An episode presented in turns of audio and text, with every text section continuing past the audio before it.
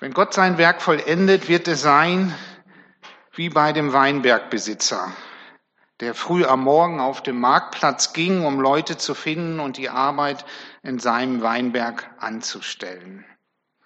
Er einigte sich mit ihnen auf den üblichen Tageslohn von einem Silberstück. Dann schickte er sie in den Weinberg. Um neun Uhr ging er wieder auf den Marktplatz und sah dort noch ein paar Männer arbeitslos herumstehen. Er sagte zu ihnen, ihr könnt in meinem Weinberg arbeiten, ich will euch angemessen bezahlen. Und so gingen sie hin. Genauso machte er es mittags und gegen drei Uhr. Selbst als er um fünf Uhr das letzte Mal zum Marktplatz ging, fand er noch einige herumstehen und sagte zu ihnen, warum tut ihr den ganzen Tag nichts?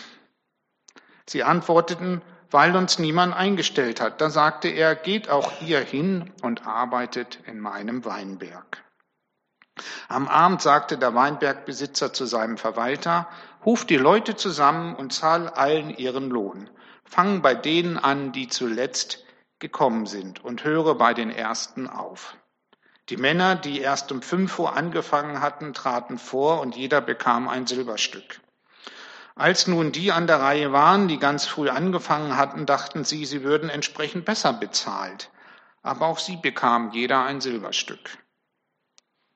Da murrten sie über den Weinbergbesitzer und sagten, dieser da, der zuletzt gekommen, die da, die, die zuletzt gekommen sind, haben nur eine Stunde lang gearbeitet und du behandelst sie genauso wie uns. Dabei haben wir den ganzen Tag in der Gehitze geschuftet. Und da sagte der Weinbergbesitzer zu einem von ihnen, mein Lieber, ich tue dir kein Unrecht. Hatten wir uns nicht auf ein Silberstück geeinigt? Du hast, das hast du bekommen und nun geh ich will nun einmal dem Letzten hier genauso viel geben wie dir. Ist es nicht meine Sache, wie ich mit meinem Eigentum, was ich mit meinem Eigentum mache? Oder bist du neidisch, weil ich großzügig bin? Jesus schloss, so werden die Letzten die Ersten sein und die Ersten die Letzten. Ja, in diesem Gleichnis, das ist schon heftig, wenn wir uns manchmal den Arbeitskampf bei diesen Lohnforderungen angucken, die immer gehen, wenn wir da genauso vorgehen würde, die die 25 Stunden Arbeit haben, kriegen genauso viel wie die 40 Stunden. Das machen wir mal alle gleich. Das wäre schon sehr heftig.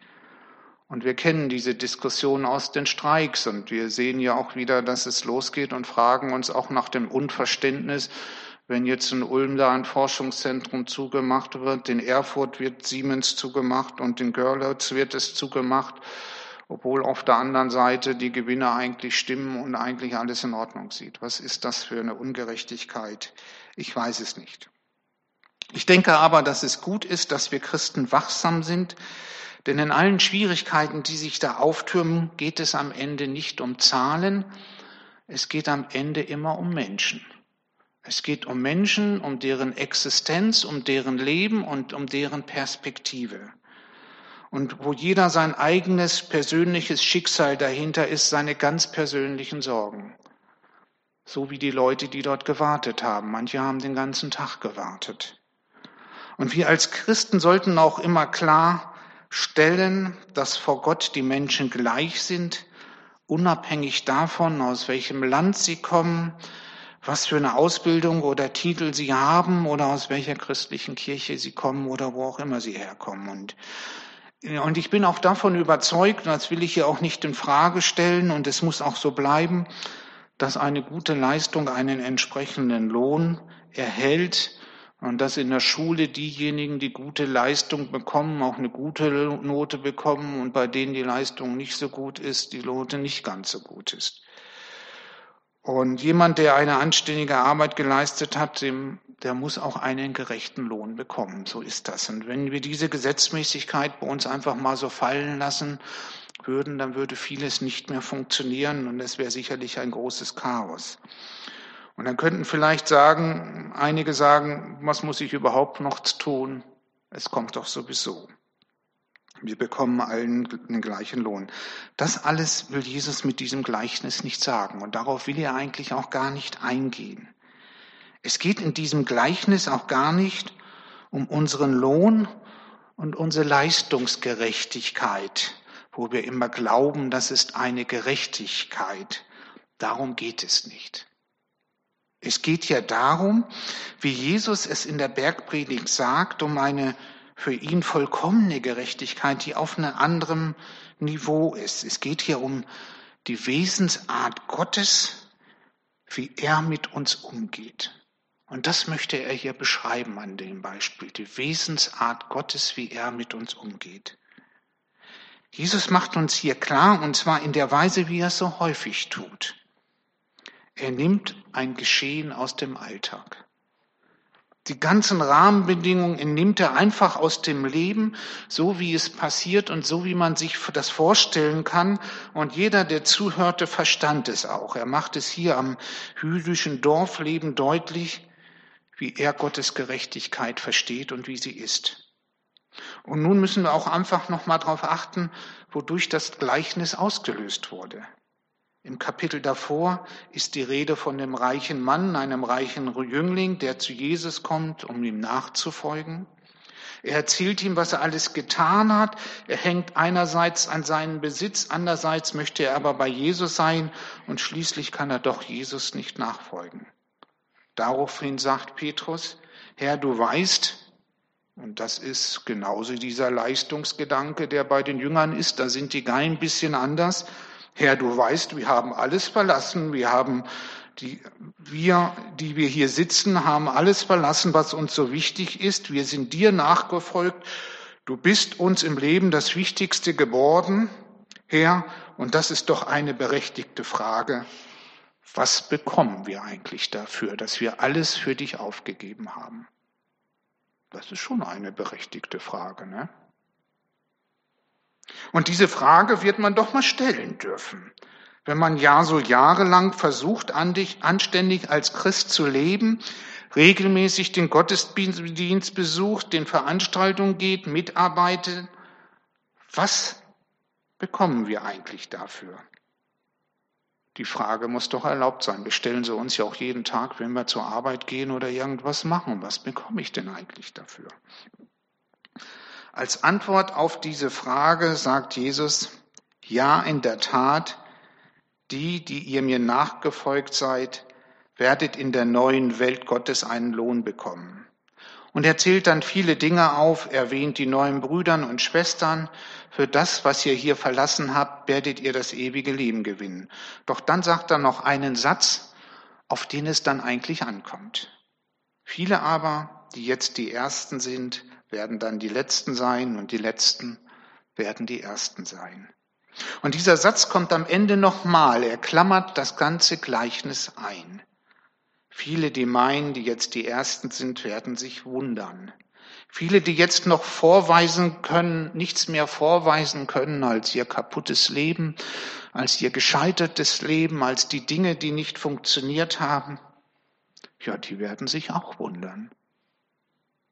Und Jesus sagt zu Jesus und zu seinen Jüngern, die hin und wieder fragen, was bekomme ich dafür, dass ich Christ bin und versuche ein ordentliches Leben zu führen, er sagt zu ihnen, Passt auf, Christus Lohn sieht ganz anders aus als die Lohnerwartung, die du hast, die du in deinem Kopf zusammenmalst.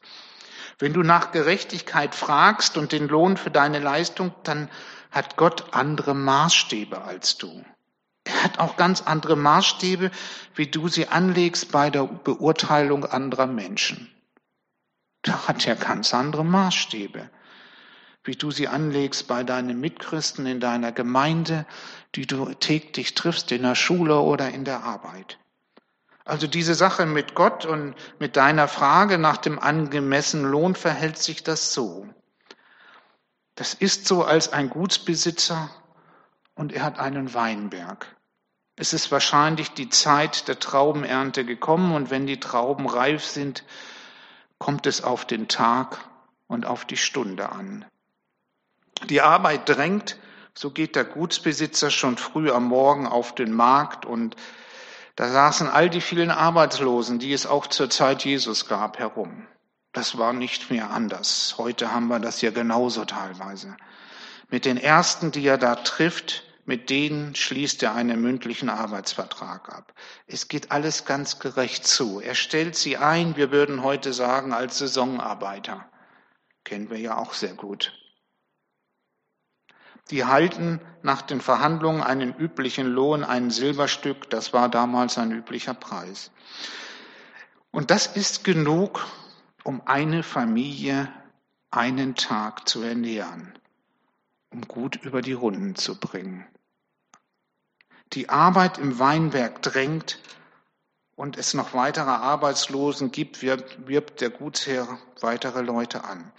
Er geht noch einmal am späten Nachmittag in der Mittagszeit und dann nochmal in der Nachmittagszeit. Es muss schnell gehen, weil die Sache drängt. Ich werde euch geben, was recht ist. Da wird gar nicht mehr groß verhandelt, weil die Zeit drängt. Es gibt, groß, es gibt keine großen Verhandlungen mehr. Verlasst euch auf mein Wort. Und ich werde euch geben, was recht ist und gerecht ist. Er verbirgt sich mit seinem Wort dafür. Ja, und wir merken, wie Jesus die Geschichte langsam auf einen Höhepunkt treibt. Ja, selbst nach einer Stunde, selbst noch eine Stunde vor Feierabend, die Leute arbeiten damals zwölf Stunden, also in der elften Stunde, ging er noch einmal auf dem Marktplatz und sieht dort einige Arbeitslose herumsitzen, die nicht wissen, was sie mit sich anfangen sollen. Interessant ist nun, dass er sich mit ihnen auf ein Gespräch einlässt. Wahrscheinlich erzählen sie ihnen ihre Sorgen. Ja, es hat uns keiner angeworben, es hat uns keiner genommen. Wir sind zu spät gekommen, wir haben es verpasst. Wir haben so viele Bewerbungsunterlagen verschickt, aber, aber es hat uns keine Antwort gegeben. Vielleicht hat der Gutsherr Mitleid mit ihnen, will ihnen nur eine Chance geben. Vielleicht will er ihnen nur eine Chance geben, damit sie das nötige Brot für diesen einen Tag bekommen. Jedenfalls schickte er auch sie in den Weinberg. Und am Abend werden die Arbeiter dann ausgezahlt, so was üblich ist, dass am Ende des Tages jeder sein Geld bekam. Da gibt es dann die große Überraschung, die, die einen, für die einen eine freudige Überraschung, obwohl sie eigentlich nichts anderes bekommen als den Lohn, den sie vereinbart haben. Die ersten jedenfalls. Alle erhalten den gleichen Lohn. Es gibt keine Unterschiede. Jeder ein Silberstück. Und, und das heißt, jeder erhält gerade genug für den Tag und nicht mehr und nicht weniger. Jeder hält gerade genug, um heute zu leben und heute genau das zu haben für sich und seine Familie, um sie durchzubringen. Jeder, egal wie viel er geleistet hat. Aber es ist genug, um zu leben. Egal was er geleistet hat, er bekommt genug, um zu leben. Und verständlicherweise, und ich denke, das würden wir ja wohl jeder sagen, so kann man doch nicht umgehen. So kann man mit mir nicht umgehen. Das widerspricht einfach unserer Vorstellung von Gleichheit, von Lohn und von Leistung. Wo bleibt da die Lohngleichheit? Herr, wir haben uns hier den ganzen Tag abgeplagt, zwölf Stunden, die ganze Hitze, den ganzen Ärger. Sieh doch, was wir geleistet haben das sollen wir mit den anderen dann gleichstellen. Und hier bringt es Jesus dann auf den Punkt. Wenn du, wenn ich, wenn wir nach unseren Vorstellungen, die wir glauben und unseren Leistungsvorstellungen, die normalerweise in unserem Leben gelten und die auch hier ihren Platz haben, wenn wir nach unseren Lohnerwartungen an diesen Gott herankommen, was wir glauben, was wir geleistet haben, und Gott meinen, äh, damit was zu fordern, dann erscheint uns Gott als ungerecht, wenn wir das glauben, dass das so ist. Aber so ungerecht erscheint uns Gott bis an den heutigen Tag, wenn wir mit unseren Leistungsvorstellungen, die wir auf der Welt haben, zu Gott kommen. Sehen wir uns doch Petrus an, der die Frage gestellt hat, die, da, die dann dieses Gleichnis eigentlich ausgelöst hat. Natürlich sagt Jesus zu ihm, du wirst viel geschenkt bekommen, Petrus. Aber was Petrus, aber was bekommt denn Petrus? Wenn man sein Leben betrachtet. Denn wirklich geschenkt. Viele große Dinge sind es nicht. Er wird zum Heidenapostel eingesetzt. Mit seinem Familienleben ist es dann vorbei. Vielleicht ist seine Frau mitgereist oder sie haben eine Wochenendehe geführt. Jesus sagt, täusch dich nicht. Viele, die glauben, jetzt Erste zu sein, werden die Letzten sein. Und die, die Letzten sind, werden dann, wenn Maßstäbe, wenn die meine Maßstäbe gelten, die Ersten sein, sagt Jesus. Wie also bei mir oder bei dir, wenn Gott auf einmal ganz anders handelt, wie man es erwartet. Wenn man sich so um sich herumdreht und herumschaut und merkt, die anderen, die es nicht so genau genommen haben wie ich in ihrem Leben, die es auch so mit den Geboten nicht ganz so genau genommen haben, die so in jeden Tag hineinleben, denen geht es ja eigentlich viel besser als ich.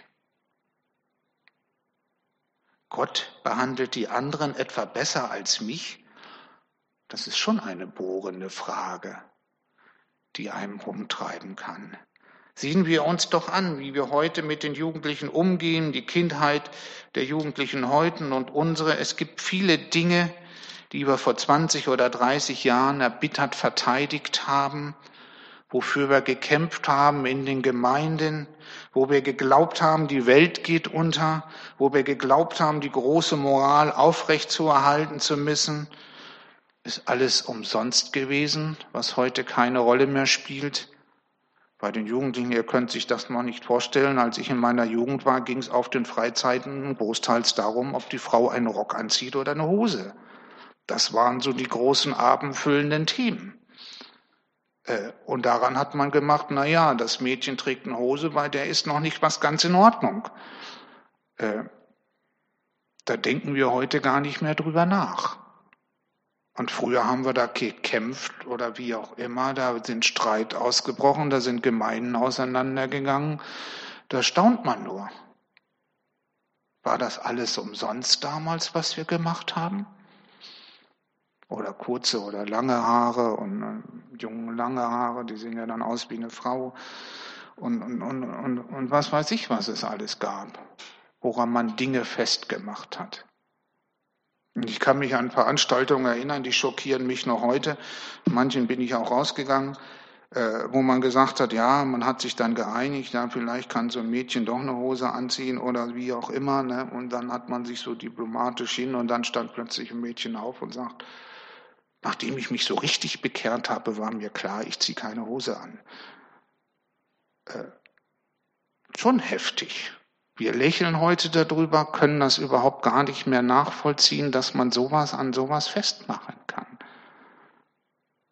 War das alles umsonst? Sollten wir nicht eigentlich sagen, gleiches Recht für alle und alle Zeiten, das, was einmal ist, muss doch immer so bleiben? Wer vor Gott sich auf die Ebene des Leistungsdenkens begibt, und da waren wir genau bei der Ebene des Leistungsdenken. Ich mache das und ich mache das und weil ich das mache, bin ich so, na, und du bist noch nicht ganz so fromm. Am Ende ist das gesagt worden. Es gibt Leute, die sind so fromm, es gibt Leute, die sind so fromm und Leute, die da drüber stehen. Wer von Gott sich auf die Ebene des Leistungsdenkens begibt und gleiches Recht für alle fordert, der wird von Gott bitter enttäuscht werden der wird von Gott bitter enttäuscht werden. Und doch will uns Jesus hier etwas deutlich machen, die scheinbare Ungerechtigkeit Gottes, die wir glauben, schafft am Ende viel mehr Leben, viel mehr Leben, weil jeder das bekommt, was er zum Leben braucht, als mein Pochen nach Gerechtigkeit, nach Gleichmacherei. Und das ist Gottes Perspektive dass man alle gleich behandeln muss und doch keinen Unterschied machen darf. Gottes Gerechtigkeit schafft mehr Leben als meine und deine Gerechtigkeit. Und das ist der große Unterschied. Und nun kommt auf einmal die väterliche Antwort des Gutsherrn an, die er auf diesen aufgeregten Arbeitern sagt, der mit seinen Vorwürfen auf ihn zukommt. Gott ist wirklich gütig zu ihm und er sagt zu ihm, mein Freund, Mein Freund, Gott, Gottes Wertschätzung für dich bleibt. Egal was mit den anderen ist, sie bleibt für dich. Und dieser Freund, obwohl er sich aufregt, obwohl er den göttlichen Gutsherrn nicht versteht, deshalb bleibt er trotzdem Gottes Freund. Und das ist großartig. Gottes Wertschätzung für mich bleibt, auch wenn ich ihn manchmal nicht verstehe und ihn als ungerecht empfinde. Jesus sagt ja, mein Freund, mein Liebster, jetzt komm doch erst mal wieder auf den Boden. Komm mal wieder runter auf den Teppich. Das eigentliche Problem ist doch, wer vor Gott auf seine Lohngerechtigkeit pocht, der bekommt Gott gar nicht in den Blick. Er bleibt immer bei sich selbst und das ist ja sein Problem. Von diesen, der am Schluss mit Gott, den Gutsherren, redet. Er bleibt immer bei sich selbst. Er hat nämlich gar nicht Gott im Blick. Den hat er nicht. Er hat sich selbst im Blick. In seinem Vergleichen mit den anderen und seinen Ansprüchen. Er guckt nur nach links und rechts. Er möchte, dass der Gutsherr sich nach ihn richtet, wie er sich das vorstellt. Er möchte, dass Gott sich nach ihm richtet, wie er seine Gerechtigkeit versteht. Ich bringe eine anständige Vorleistung und er hat sie gefälligst darauf einzugehen. Gott handelt nicht so, wie ich es mir vorstelle, deshalb erscheint er mir ungerecht. Und Gott aber ist frei, sagt Paulus im Römerbrief. Gott aber ist frei. Er macht sich nicht abhängig von meinen Wünschen und von meinen Vorstellungen. Und eigentlich liegt in der letzten Frage, darf ich denn nicht, äh, nicht mit dem, was mir gehört, nicht tun, was ich will? Bist du etwa neidisch, weil ich zu den anderen gütig bin? In diesem Wort liegt keine Maßregelung, sondern im Grunde eine Einladung, eine liebevolle Einladung. Sieh doch weg von deinen eigenen Lohnforderungen. Und sieh doch einmal auf deine Nachbarn und deine Mitchristen und überhaupt auf deine Mitmenschen und freu dich über meine Güte.